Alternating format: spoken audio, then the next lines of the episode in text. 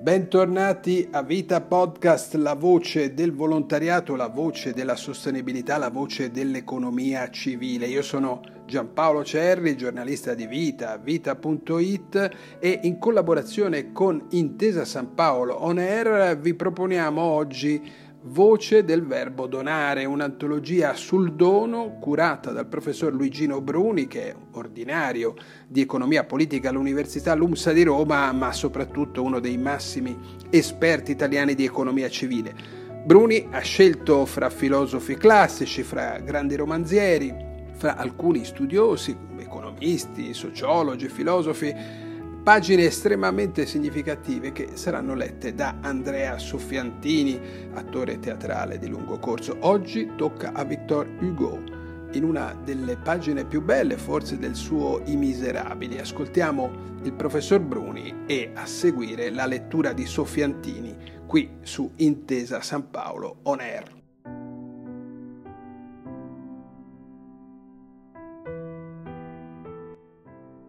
Il primo autore, davvero un classico che abbiamo scelto per questa eh, riflessione, questa piccola antologia sul dono, è Victor Hugo, non un autore di, eh, di scienze sociali, non un, tantomeno un economista o un filosofo del dono, un grande narratore, tra i più grandi del, della storia del romanzo, in qualche modo l'inventore anche dei romanzi, come oggi li conosciamo, che ha dedicato alcune pagine stupende al rapporto fra dono e perdono.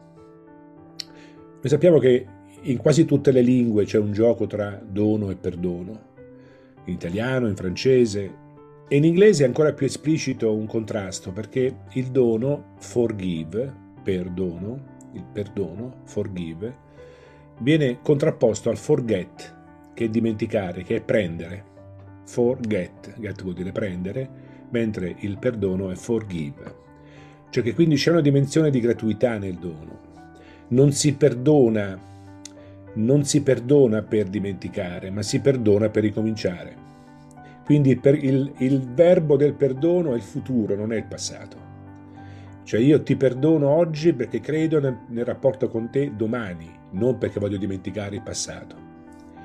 Quindi questo gioco tra dono e perdono, che è fondamentale in tutte le civiltà, nel passaggio stupendo di questo vescovo, che è una figura mm, morale enorme nel, nei Miserabili, e Jean Valjean, questo, questo ex galeotto che si ritrova a tornare nel, nel suo vizio, nel suo peccato eh, appena uscito dal carcere, esperienza che tutti conosciamo, questo gesto di, di perdono, eh, totalmente inatteso e sorprendente, come ogni perdono vero, ci fa riflettere su questa dimensione fondamentale del dono in rapporto al perdono.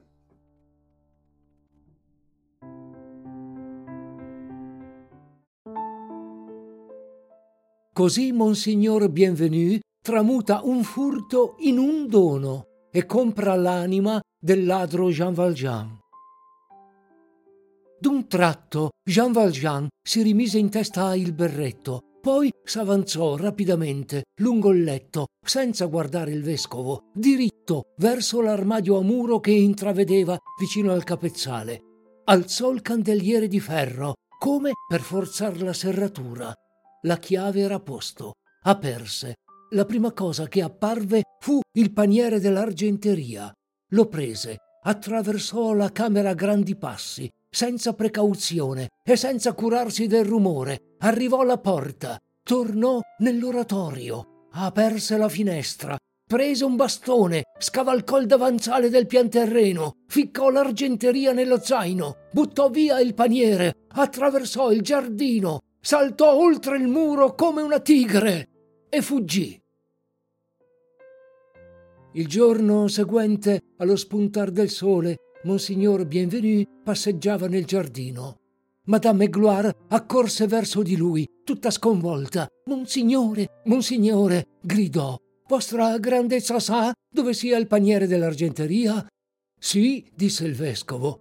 Il Signore Gesù sia benedetto, diss'ella. Non sapevo dove fosse andato a finire. Il vescovo aveva raccolto il paniere in una aiuola, lo porse a Madame Gloire. Eccolo.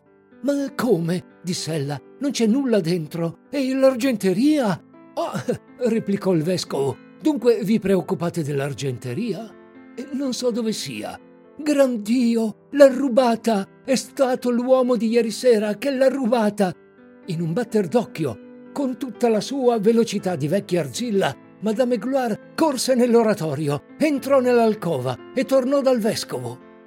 Il vescovo s'era chinato e considerava, sospirando, una pianta di coclearia dei Guillon che il paniere aveva rotto cadendo sull'aiuola. S'alzò al grido di Madame Gloire. Monsignore, quell'uomo se n'è andato! L'argenteria è stata rubata! Nel mandare questa esclamazione, i suoi occhi caddero su un angolo del giardino dove si vedeva le tracce d'una scalata. La copertura del muro era stata portata via. Guardate, se n'è andato da quella parte. È saltato nel vicolo Cochefilet. Oh, che orrore! Ci ha rubato l'argenteria. Il vescovo restò silenzioso un momento, poi levò il suo sguardo serio e disse a Madame Gloire dolcemente: Anzitutto, era nostra quell'argenteria. Madame Gloire rimase interdetta. Vi fu un'altra pausa, poi il vescovo seguitò. Madame Gloire, io mi tenevo a torto e da parecchio tempo quell'argenteria. Essa apparteneva ai poveri. E chi era quell'uomo? Evidentemente un povero.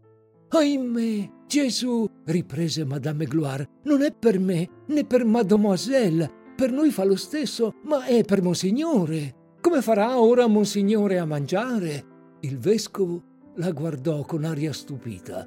Oh, questa è bella. Non esistono le posate di stagno. Madame Gloire alzò le spalle. Lo stagno manda un certo odore. E allora posate di ferro. Madame Gloire fece una smorfia significativa. Il ferro ha un certo sapore. Ebbene, disse il vescovo, allora posate di legno. Qualche momento dopo faceva colazione alla medesima tavola dove Jean Valjean s'era seduto la sera prima. Mangiando, Monsignor Bienvenu faceva allegramente notare a sua sorella, la quale non diceva nulla, e a Madame Gloire che borbottava tra i denti che non c'è nessun bisogno d'un cucchiaio o d'una forchetta, neppure di legno per inzuppare un pezzo di pane in una tazza di latte. Belle idee, diceva tra sé Madame Gloire, andando e venendo, farsi venire in casa un uomo come quello e metterselo a dormire accanto. E fortuna che si sia accontentato di rubare. Addio mio, c'è da rabbrividire a pensarci. Nel momento che il fratello e la sorella si stavano per levar di tavola, bussarono alla porta. Avanti, disse il vescovo. S'aperse la porta. Apparve sulla soglia un gruppo strano e violento. Tre uomini ne reggevano un quarto per il bavero. I tre uomini erano gendarmi. L'altro era Jean Valjean. Un brigadiere dei gendarmi che pareva a capo del gruppo, era vicino alla porta. Entrò e andò verso il vescovo facendo il saluto militare. Monsignore, disse.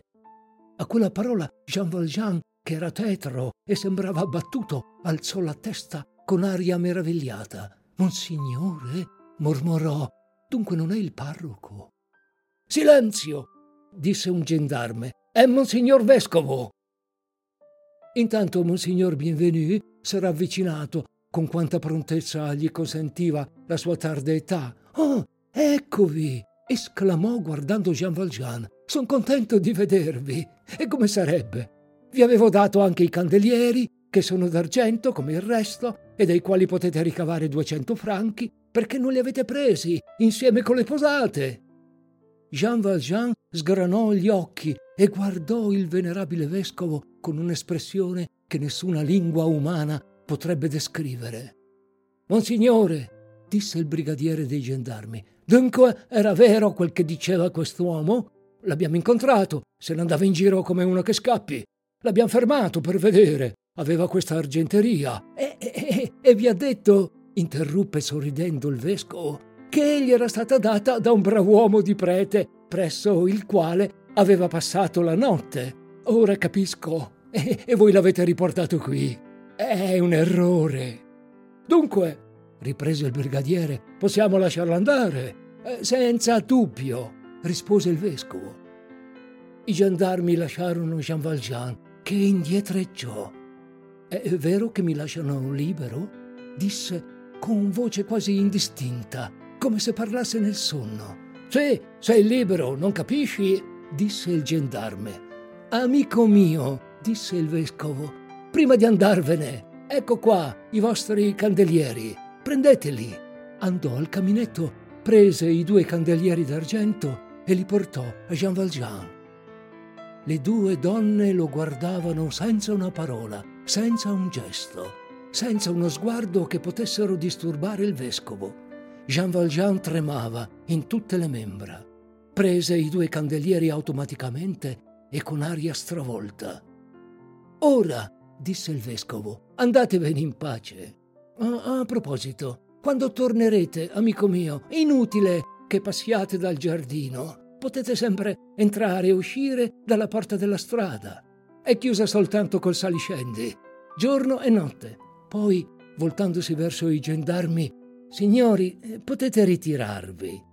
I gendarmi se ne andarono. Jean Valjean era come uno che stia sul punto di svenire.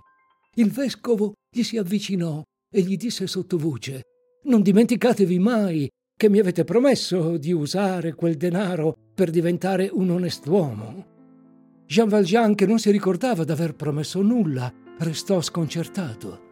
Il vescovo aveva calcato su quelle parole mentre le pronunciava. Continuò con una specie di solennità. Jean Valjean, fratello mio, voi non appartenete più al male, ma al bene. Compro la vostra anima, la tolgo ai pensieri neri e allo spirito di perdizione e la do a Dio.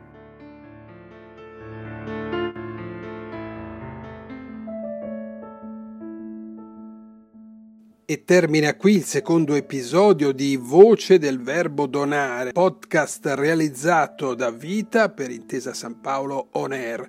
Nel prossimo episodio il professor Bruni e la voce di Andrea Sofiantini ci porteranno alla scoperta di Marcel Mauss, sociologo francese di inizio Novecento. Grazie a Riccardo Bonacina per la supervisione e a Sergio De Marini per il coordinamento da Giampaolo Cerri e da Vita.it. Un cordiale a risentirci.